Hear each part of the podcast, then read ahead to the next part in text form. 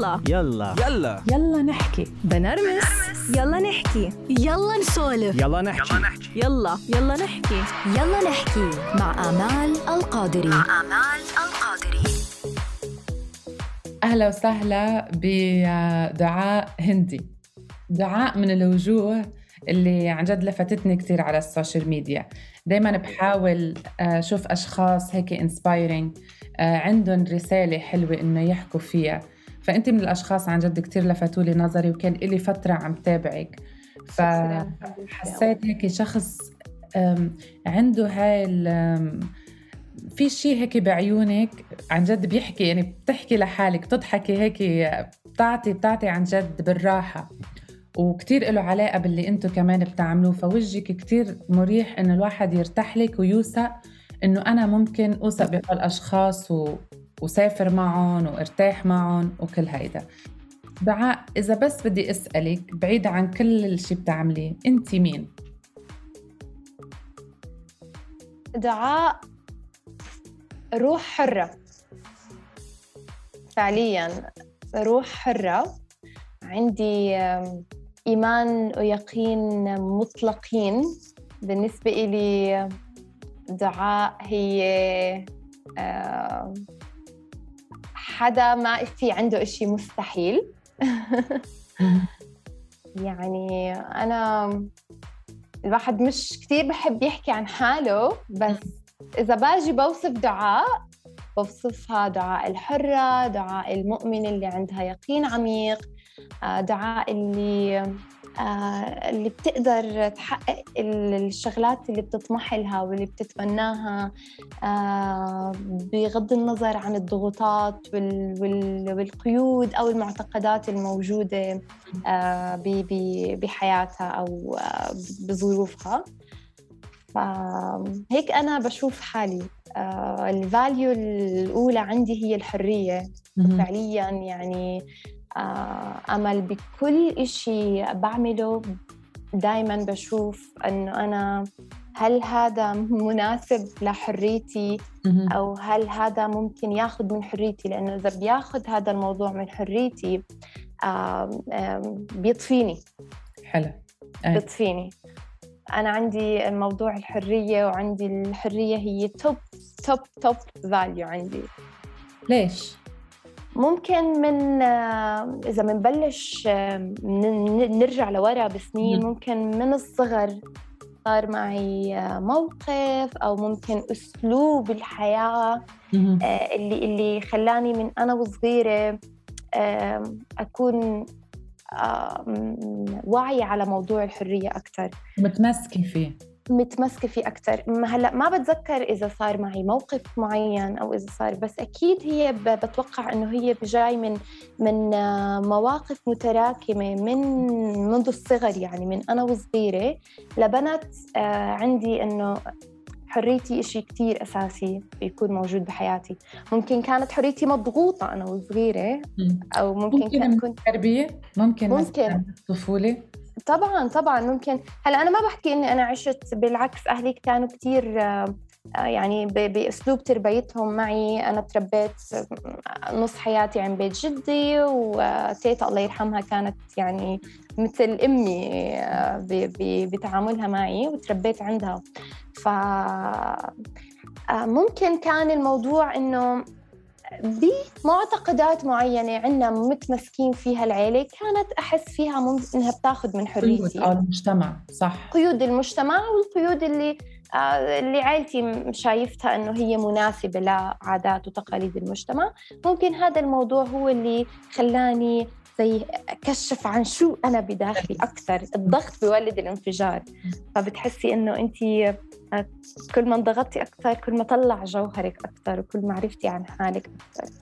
بس دعاء، قد ايه متعبة لما نحن يعني أنا بلشت أفقد إنه دايما كنت أقول مجتمعنا العربي والمجتمع برا، لأ بس يمكن كل المجتمعات مش متشابهة، بس بنحكي بشكل عام قدي صعب واحد يكون متمسك، خاصة الامرأة العربية تكون متمسكة بحريتها حتى لو إنها كانت بمجتمع منفتح أو مثل ما عم تقول ببيت إنه ما عنده كتير قيود، بس نحن بآخر شيء قد ما نحن نكون منفتحين وقد ما نكون يعني بدنا نعمل اشياء بضل مجتمعنا حاطط علينا قيود، منضلنا منخاف، منضلنا خايفين من ردة فعل العالم، كتير بنحسب حساب للعالم أكتر من راحتنا. قدي صعب إنك امرأة حرة هالقد متمسكة بحريتها. شو واجهك يعني مش مشاكل بس قدي واجهك مواقف وانتقاد ويمكن غيروا لك حياتك؟ هلا يعني في ناس بتخسريها لأنه بشوفوا هذا الإشي خارج عن نطاق وعيهم ومعتقداتهم، ففي ناس تخسريهم بحياتك. الناس القريبين عليكي بدك تتعاملي معهم بطريقة مختلفة، يعني خلينا نحكي عن الأهل، بدك شوي تحترمي أنه هم واصلين لمرحلة استل ما وصلوا لموضوع أنهم يتحرروا من هاي المعتقدات، فشوي أنت بدك تراعي هاي المشاعر، تراعي هم شو تفكيرهم، بس بحدود. يعني أنت أنا عندي حريتي وبعرف وين الليمتس اللي ممكن تأذي الناس اللي بحبهم. حتى بموضوعي مع صلاح، يعني بموضوعي مع زوجي كثير لسه إحنا عم نشتغل على موضوع إنه أنا حرية وأنا بدي أعمل الشغلات اللي أنا بدي إياها، وأنا شخص ناري على فكرة، يعني انفعالية كثير يمكن ما ببين علي، بس أنا هادي رايقة بتغشي هادي رايقة، بس وقت ما يجي الموضوع إشي إله دخلها بالأشياء اللي أنا بدي أعملها بصير الموضوع هيك عندي يعني بنفعل. فاستيل عم نشتغل على هذا الموضوع لأنه أنا برضو أوكي أنا حرة، وزي ما حكينا أنه دايما بدي أعمل الشغلات اللي بتزيد من روحي وبتزيد من حريتي، بس بنفس الوقت ما بدي أخسر بحريتي الناس القريبين علي. فكيف الموضوع بصير بدي شوي أمرن حالي، وبدي أكون compassion أكتر، بدي أتفهم أكتر ال الوضع، بدي أتفهم أكتر التفكير، بدي أتفهم أكتر. فبدك تكوني بالضبط استيل أنت ما رح تخسري من حريتك إشي على فكرة، تقدري توصلي، بس بدك تكوني دبلوماسية، بدك تكوني compassion متعاطفة أكتر مع الناس اللي بيحبوكي واللي حواليكي، لأنه هم عندهم معتقدات لسه يعني هم هيك تفكيرهم معتقداتهم. أنا ما بقلل أبدا من أي معتقد، بالعكس هاي حرية تفكير ومعتقدات، بس معتقداتهم مختلفة عن معتقداتك، بس أنت في بنحب بعض، من يعني ما رح نخسر بعض.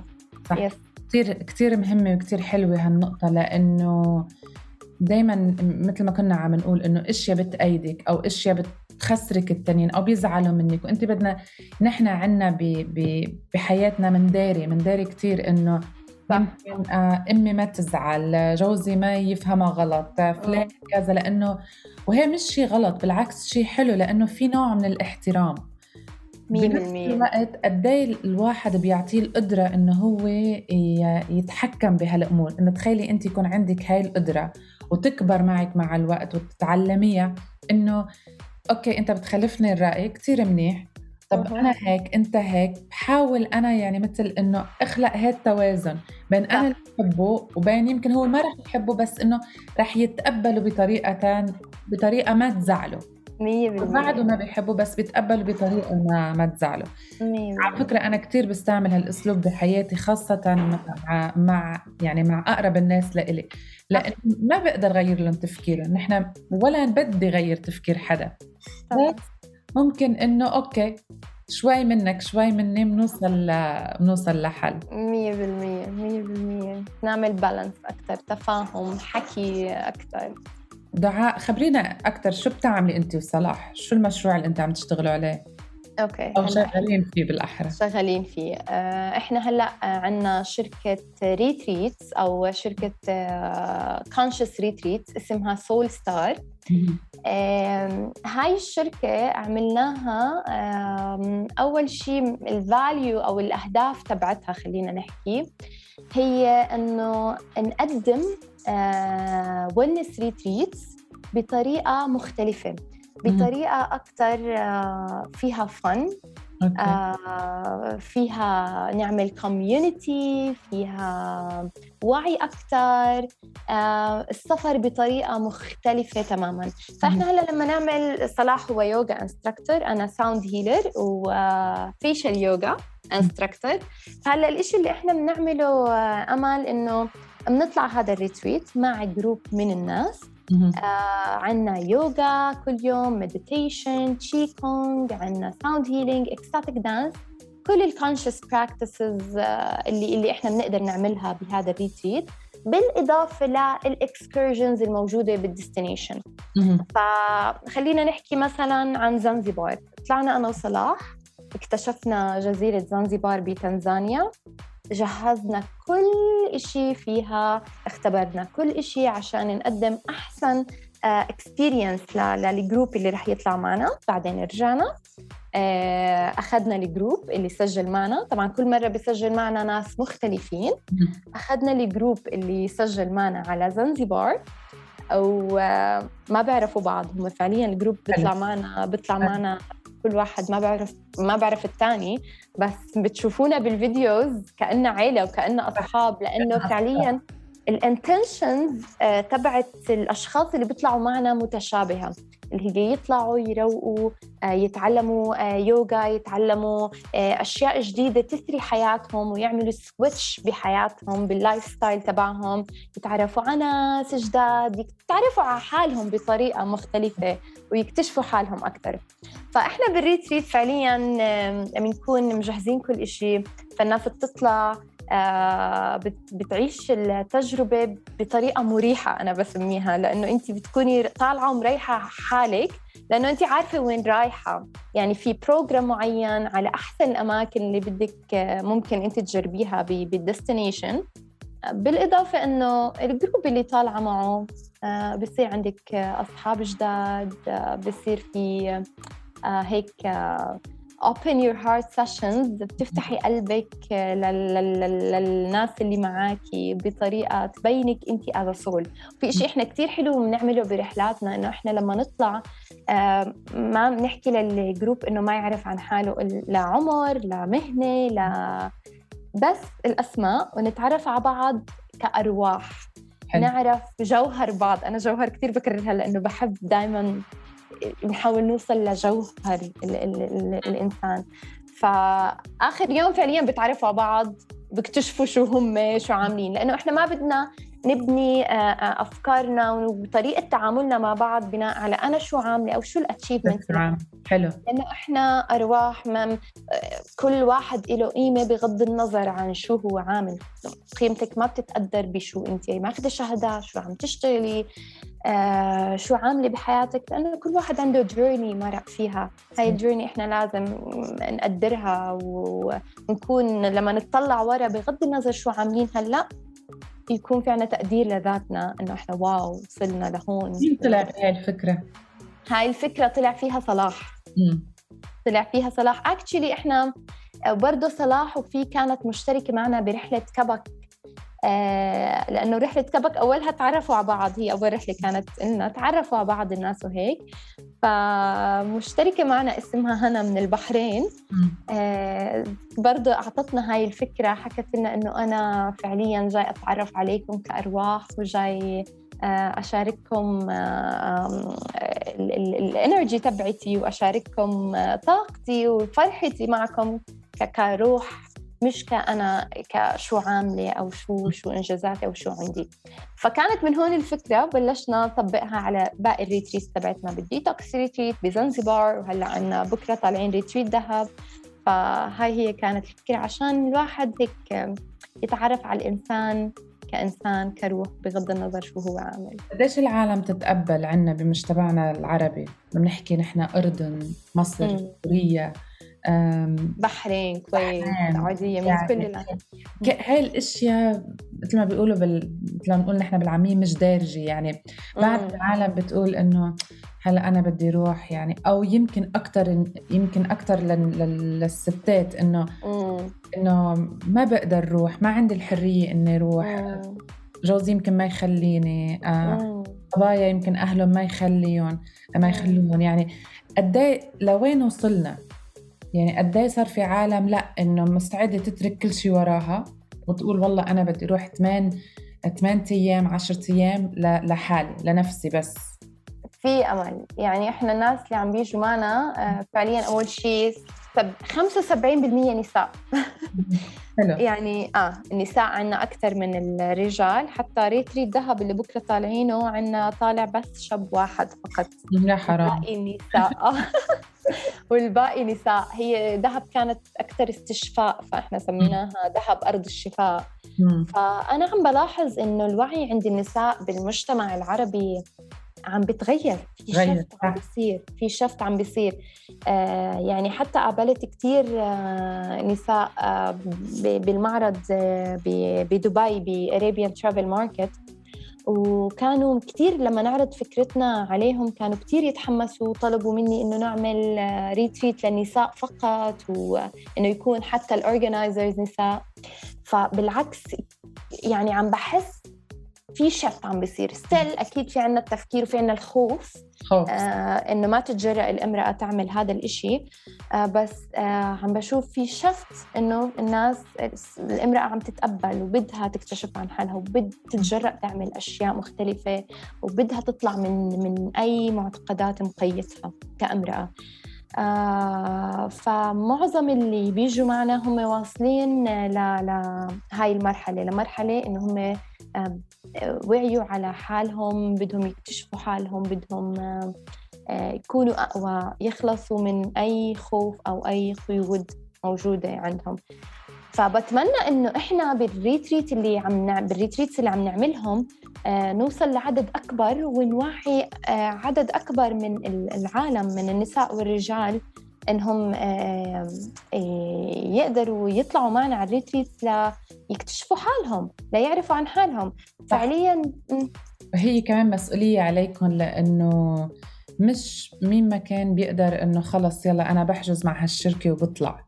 يعني هيدي مسؤولية كبيرة، لأنه فيها 8 أيام، فيها مصاري، فيها سفر، فعن جد قد ايه بتحسوا بالمسؤولية كمان كتير. يعني ما بتصدقي بالريتريت بنكون أنا وصلاح يعني تنشنين مزبوط، إنه ما في إنه إحنا مش طالعين فيكيشن، إحنا فعلياً طالعين لنوفر الإكسبيرينس اللي هم جايين عليها. يعني صلاح بيحكي عن حاله أندر دادي، إنه هو مثل أبوهم، وهم فعلياً بيعاملوه مثل هيك. يعني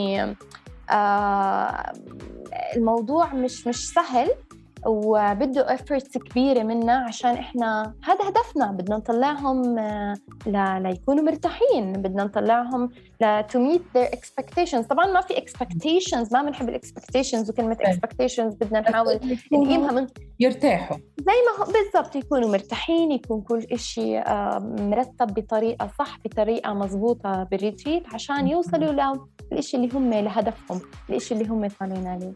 دعاء، سؤال، تفضلي.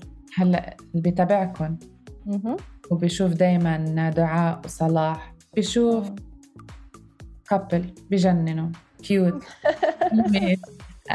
بحبوا بعض كثير. صلاح دائما عم يدلع على دعاء، هي دائما عم تضحك، هي دائما مبسوطه، بتتعبوا النفسية يعني من الآخر، بتتعب النفسية.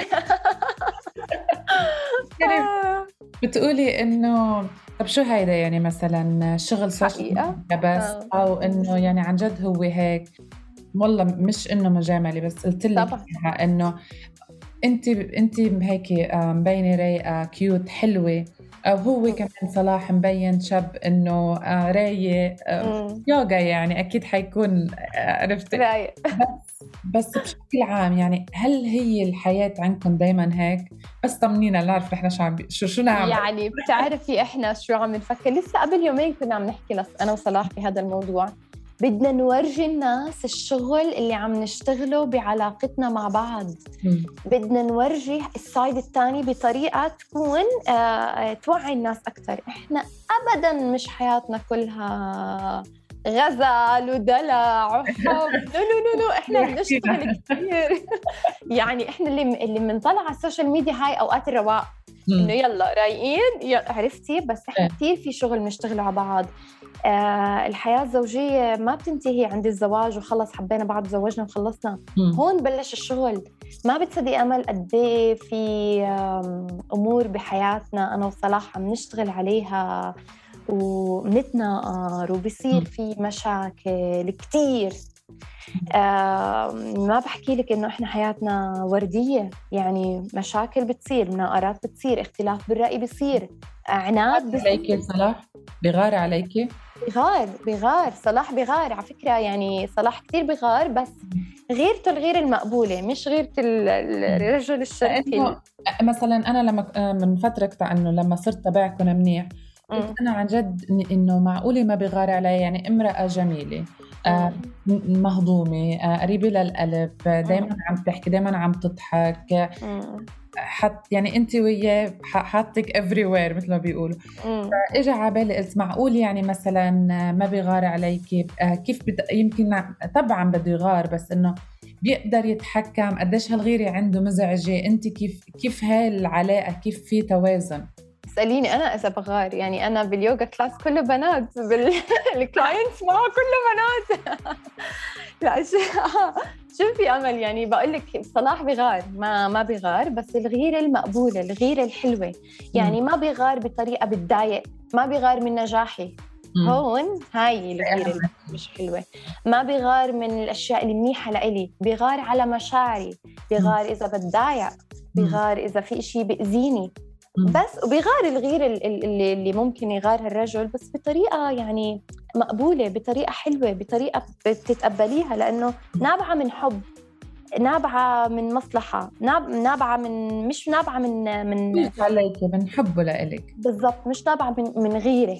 بيغار بس مش نابعة من غيرة، مش نابعة من تحكم أو تسلط، عرفتي؟ ففي فرق هون، أنت بتتقبلي، بتشوفي هاي الغيرة زي ما حكيت ما بتقيد الحرية، هاي الغيرة بالعكس نابعة من حب ومصلحة لإلي، فأنا بنبسط فيها. شو بيجيكم تعليقات مزعجة مثلا تتضايقي منها هيك على علاقتكم مثلا او على صور او يعني من التعليقات المزعجه اللي اجتنا دائما؟ انا بتعرفي ما بطلع كثير لانه احنا عندنا كاسه المي هالقد نقطتين تعليقات مزعجه بطلع على هذه الكاسه المليانه، عرفتي علي؟ ففي تعليقات أكيد بس نسبتها قليلة كتير كتير كتير. من التعليقات اللي إجت إنه في على فكرة كانوا إنه ما بتغار عليها مثلاً، إجت هاي اللي شفتها. تعليق تاني إنه أنتي خليتي صلاح يكون سلي أكتر. أوكي، عرفتي؟ هاي الفمنن انرجي، هاي العقلية اللي نحن كنا عم نحكي عنها، اللي بعد ما بدها تتقبل. إنه خليتي صلاح بعد ما تجوزت صرت ناسي شو المصطلح بالضبط اللي كان مكتوب، بس إنه زي سلي أكتر أو زي هيك بطل. هاي الكومنتس اللي بتجينا يعني، بس ما كتير قليل لأنه أقرأ أو أعطي إفورت لهاي الكومنتس فعلياً، وما بتطلع عليها ما لأنه ما رح أصرف إنرجي على أطلع على النقطتين بكاس المي. بدي أطلع على الكاس المليان اللي بتعطيني دافع أني أكمل وأعطي أكتر وأكتر وأكتر، وأكون على طبيعتي، نكون إحنا. فإذا بدنا نرجع للموضوع اللي كنا نحكي فيه عن قبل، إحنا بنشتغل كتير، نتفاهم كتير، بنحكي كتير، يعني أنا وصلاح كتير بنحكي مع بعض كتير كتير أمل، ما بنترك شغلة إنها تروح هيك أو نراكم شغلة فوق بعض صارت معنا، لأ بنفتح الموضوع، بنحكي بكل صراحة، بنحكي بكل جرأة مع بعض على الموضوع، بيكون كل واحد فينا صادق مع نفسه وصادق مع اللي قدامه، عشان إحنا نوصل لحل ونقعد نبني. فإن شاء الله لقدام عن جد يعني عم نحاول نفكر كيف نقدر نصيغ الموضوع لأنه نعرضه ونبلش على الناس إنه إحنا في شغل، في شغل، إحنا حياتنا مش وردية أبدا، مش وردية حياتنا، لأنه حلو المصداقية كمان طبعا وبالسوشيال ميديا، لأنه العالم كلها تعبت انك تشوفي كل شيء بيرفكت، يعني الاميات تعبت تشوف الاولاد حلوين وشاطرين ونضاف على السوشيال ميديا 100%. طبعا لا، انا بشجعكم عن جد تعرضوا هاي الاشياء، انه شوفوا خلونا نشوفكم عم تتخانقوا، يعني ما مثلا مثلا بس هو بس نكون رايقين نصور واحنا عم نتخانق.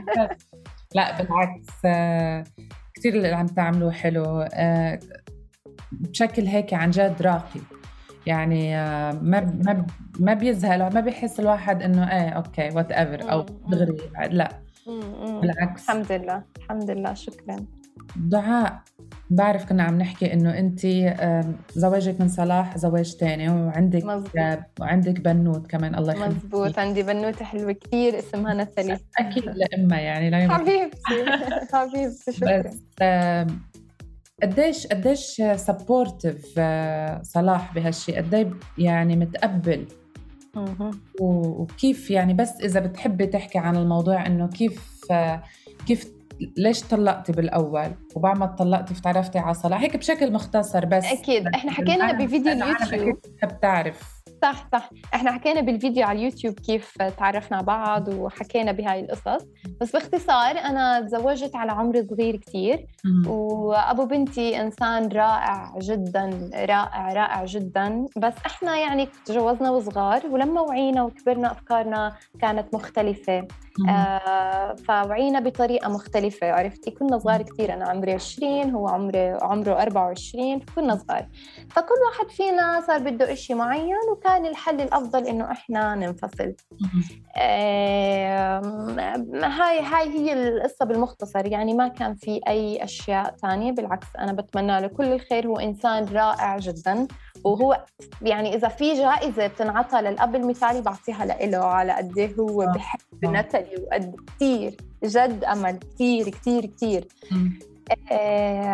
فلما انفصلنا نتالي كان عمرها تقريبا 1 و4 شهور إشي زي هيك.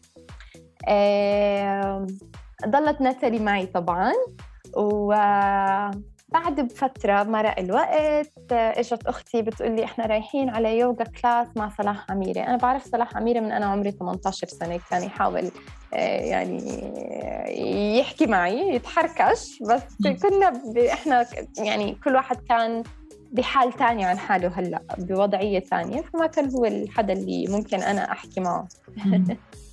رحنا على يوغا كلاس عند صلاح عميرة وعملنا الكلاس. بعد ما خلصت إجا صلاح حكى معي، فكنت أنا كتير يعني ما عندي إشي يتخبى، قلت له أنا سنجل مام 1 2 3. خلصنا الموضوع، رحت على مديتيشن، عملنا المديتيشن، حكى معي، طلعنا أول ديت ثاني ديت، وهو عارف من البداية إنه أنا عندي بنوتة. بعد فترة صلاح هو اللي عرض إنه إحنا هلأ بدنا نخطب، بدنا يعني يصير إشي أفشل بيناتنا، وكان موضوع نتالي عنده يعني مش إشي أصلاً هو موجود عنده مضايقه، عرفتي بالعكس. نفس تعرفتي أنت تطلعي من علاقة تفوتي دغري بعلاقة تاني؟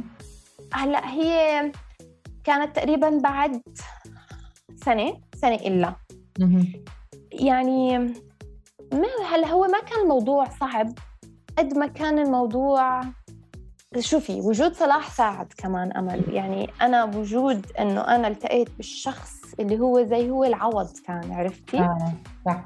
فوجود صلاح بوعي صلاح ساعد أنه إحنا يكون الموضوع بيناتنا واعي أكتر، وننتقل لمراحل في للزواج وللخطبة بطريقة مختلفة، فما حسيت حتى بالصعوبة. ما بتذكر إنه كان في عندي خوف بالبداية، يعني أنا ما كنت مركزة على حياتي وشو أنا بدي أعمل هلأ، وما بدي أتزوج، ما بدي أخطب، بس زي ما حكيت لك وجود صلاح وطريقة تعامل صلاح معي، طريقة تفهم صلاح لكل إشي بحياتنا ساعد إنه أنا أتقبل إنه يلا أنتقل للمرحلة الثانية، ويلا أكون بعلاقة مع صلاح بالزواج وبنبني حياة مع بعض. فما حسيت، ما كان الموضوع كتير صعب علي. هيدي بالعكس شيء حلو إيجابي لكل حدا عم بيسمعك مرق بتجربة ومش قادر يطلع منها، بالعكس قديش مهم طبعا يعني كنا نحكي هلا انه فعليا المرأة بعد ما تطلع عنا بالمجتمع العربي ويكون عندها اولاد خلص تفني حالها لأولادها وكيف بدها تربي أولادها. أنا بعتبر هذا المعتقد خطير كتير يكون موجود يعني الأمومة إشي عظيم وإنك تكوني مع أولادك إشي عظيم، بس هذا لا يعني إنه أنت ضحي بحالك، أنت برضو في حياة بدك تعيشيها، بدك تتطوري، بدك توصلي لأهدافك، لأنه بدك تضحي لأولادك. يعني أنا هذا تفكيري دايماً عندي، بدك تضحي لأولادك، بدك بس تفني حياتك لإلهم، توصلي لعمر أولادك بيكبروا وبيشوفوا حالهم وأنت بتصيري تطلعي شو عملت. أوكي عملتي طلعتي أولاد بجننوا وربيتي، بس شو عملت لحالي؟ إشي أنا برضو يخليني أكون فخورة بحالي وساتسفايد لروحي. إشي تسكر الباب لحالك وأنت لحالك وضاع عليك كتير إشياء وما تعملي شيء بالضبط. يعني بس تتجوز ضروري، المهم كمان تشتغل على حالك. طبعاً أنا مش قصدي بس الزواج، أنا قصدي إنه في ناس فعلياً بس خلص بيضحوا لأولادهم بطريقة إنه بتأذي المرأة كتير، وبيخافوا من أي كلام. أنا كتير سمعت كلام وكتير وصلني كلام، بس هذا الكلام أنا ما بعني لي، ما بيأثر علي أصلاً، لأنه أنا عارفة شو بعمل وعندي ثقة بحالي أنا شو بعمل وفخورة بحالي. بالعكس شيء غلط، بالعكس لا بالعكس ما صح. هي زي الشفرة موجودة بعنا، وزي أنا كسرت هاي الشفرة فعليا، لأنه إشي مقيدنا، ما بدنا إياه يضل مقيدنا وما بدنا هذا المعتقد. بالعكس أنت امرأة طلقتي، صار بحياتك experience، امشي بحياتك، اوصلي اللي بدك إياه، ركزي على حالك. أولادك حبي لهم، ربيهم، أعطيهم كل الحب، ما تنسي حالك. فهذا اللي نفسي كمان هيك يصير أكتر عنا. يعني أنا بعد ما قصتي حطيتها على اليوتيوب كتير نساء بعثوا لي نفس حالتي، كتير نساء بعثوا لي إنه طيب كيف قدرتي تتجوزي، كيف قدرتي تعملي، كيف قدرتي كذا، وولادك وبنتك تقدري، رح تلاقي الطريق، بس حطي النية وخلي هيك الفيجن عندك واضحة أكتر، ومانيفست الأشياء دائما. خلي الأشياء اللي بدك إياها بعقلك، وما تفكري بأي أي قيود موجودة. كل شيء بتحقق، كل شيء بتسهل. في صعوبات، في عثرات، في obstacles، في ضغوطات، في أحيانا بتحسي حالك وصلتي للقاع بتحسي، بس دائما خلي يكون عندك يقين انه انت. انا فعليا دائما بحكيها لما اكون باشد اوقاتي انه انا زعلانه والحياه مسكر بوجهي، بكون فرحانه من جواي، لانه متاكده وعندي يقين انه حيصير في اشي كتير احلى بعد هذا الضغط، حوصل لكتير شغلات حلوه بعد هذا الضغط. فدايماً أمل عندي، أمل كمان إنه عن جد دايماً في أشياء كتير أحلى مخبية لإلنا. فهذا الضغط اللي إحنا بنمرق فيه هو بس عشان نحس باللذة اللي رح نوصلها بعدين من الأشياء اللي بدها تتحقق لنا. فكتير هذا الإشي أحسن شيء وجهك أنت عم تحكي، يعني أنت عم تحكي كان لازم غمض عيوني يا عمري. هيك بتعطي جرعة أمل وإيجابية، لأنه عم تحكيهم عن جد بكل صدق ومن قلبك، يعني حتى دعاء قامت من الكرسي، ما حست على حالها، قامت. أنا بقوم، يعني إنه ما هي عم تحكي قامت، فأنا تركتها لأنه ما في شي بعد اللي قلتيه نزيد علي. عن جد أنا بدي أتشكرك على روحك الحلوة، وجهك الكله أمل وإيجابية، علاقتكم الحلوة اللي هي عن جد مثل ما بتبينوها، مش تمثيل أبداً. بتمنى لكم كل التوفيق، وإن شاء الله يوم من الأيام حكون معكم بوحدة من الرحلات. نتشرف فيك إن شاء الله. كنت عم بتطلع على الويب سايت وكتير عجبتني، وحسيت الأسعار عن جد كتير مقبولة. دايماً بفكر فيها بحس إنه حتكون خيالية، لأ كتير حسيت الأسعار مقبولة. نتشرف فيكي أكيد، لازم يروح ويجرب ويشوف. طبعاً حنحط الويب سايت وحنحط كل هالأشياء للعالم اللي بتسمع تشوفها. بدي أتشكرك كمان لأنه دغري سألتك قلت لي يلا بكرة وبينا عملنا الحلقة. حمست عن جد كتير بقدروا بيعني لي. شكراً إليك، وأنا كمان بتمنى لك كل التوفيق، والبودكاست يصير ينشهر أكتر وأكتر وتقابلي ناس أكتر وأكتر، لأنه جد يعني أنا أول مرة بشوفك أمال وأنتي إنسانة رائعة، يعني I can sense your energy، بتجنني حبيبتي. تسلمي. thank you ده. شكراً إليك. يلا نحكي مع آمال القادري.